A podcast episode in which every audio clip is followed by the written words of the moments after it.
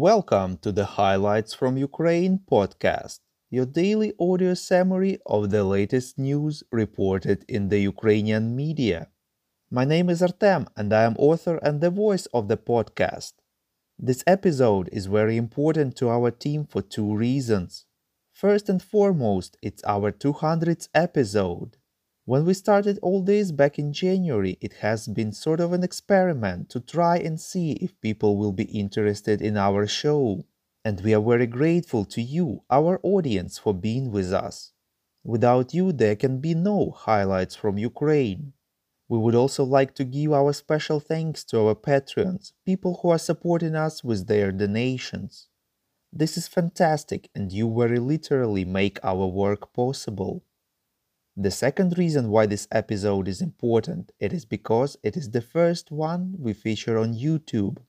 Yes, you heard me right. From now on, you and your friends will be able to listen to the highlights from Ukraine on YouTube. Link to our YouTube channel will be in the description below.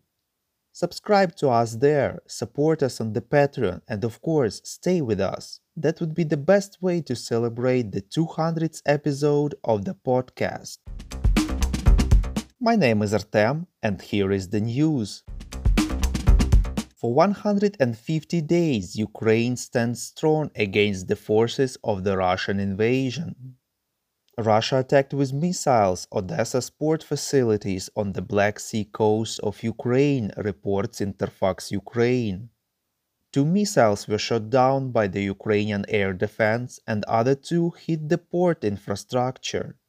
The attack took place on the next day after signing of the grain export guarantees.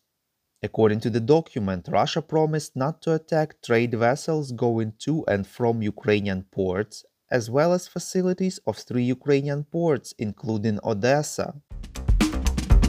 Oleg Nikolenko, the spokesperson for the Ukrainian Foreign Ministry, said that this attack brings into question the agreements and promises made by Russia to the UN and Turkey in the document signed in Istanbul the day before.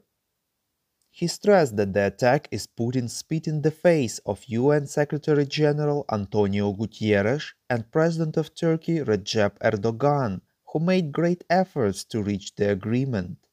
The UN, the EU, and the US condemned the attack. At the same time, the New York Times quotes an unnamed UN official that Russia hasn't really violated the agreement with the recent attack if the aim wasn't related to grain export, reports European Pravda. The Turkey defense minister talked with Ukrainian officials who confirmed that grain export facilities were not damaged. During a phone call, the Russian side said that it has nothing to do with the attack. Deputy Infrastructure Minister of Ukraine Mustafa Nayyem said that Russia cannot be trusted. However, with or without an agreement, Ukraine will do everything possible to export the harvest. President of Ukraine Volodymyr Zelensky in his video address said that if anyone in the world could still say that some kind of dialogue with Russia, some kind of agreement is needed, now they can see what is happening. Russian Kalibr missiles have destroyed the very possibility for such statements. The president said that the Russian forces tried to gain a foothold in the Kherson region, their collaborators made various brazen statements, but it didn't help them. The armed forces of Ukraine are advancing step by step in the region. According to the US Institute for the Study of War, the Ukrainian forces are already preparing to launch or have already launched a counteroffensive in the Kherson region, reports Ukrainska Pravda. The experts believe that open source visibility on the progress and tempo of the counteroffensive will likely be limited and lag behind events. The area between the front line and Kherson city is rural and primarily composed of small settlements that are less likely to report on force movements and engagements, allowing control of terrain in this area to change without evidence appearing in open source reporting. Russian authorities additionally have no incentive to report on Ukrainian territorial gains. The General Staff of Ukraine informs that the enemy uses artillery and aviation to suppress Ukrainian positions, reports Grunt Media. One of the key targets of the Russian troops in the Bakhmut area remains Vuhlehirska power plant, where the Russian forces tried to establish control over the territory of the power plant itself but were pushed back.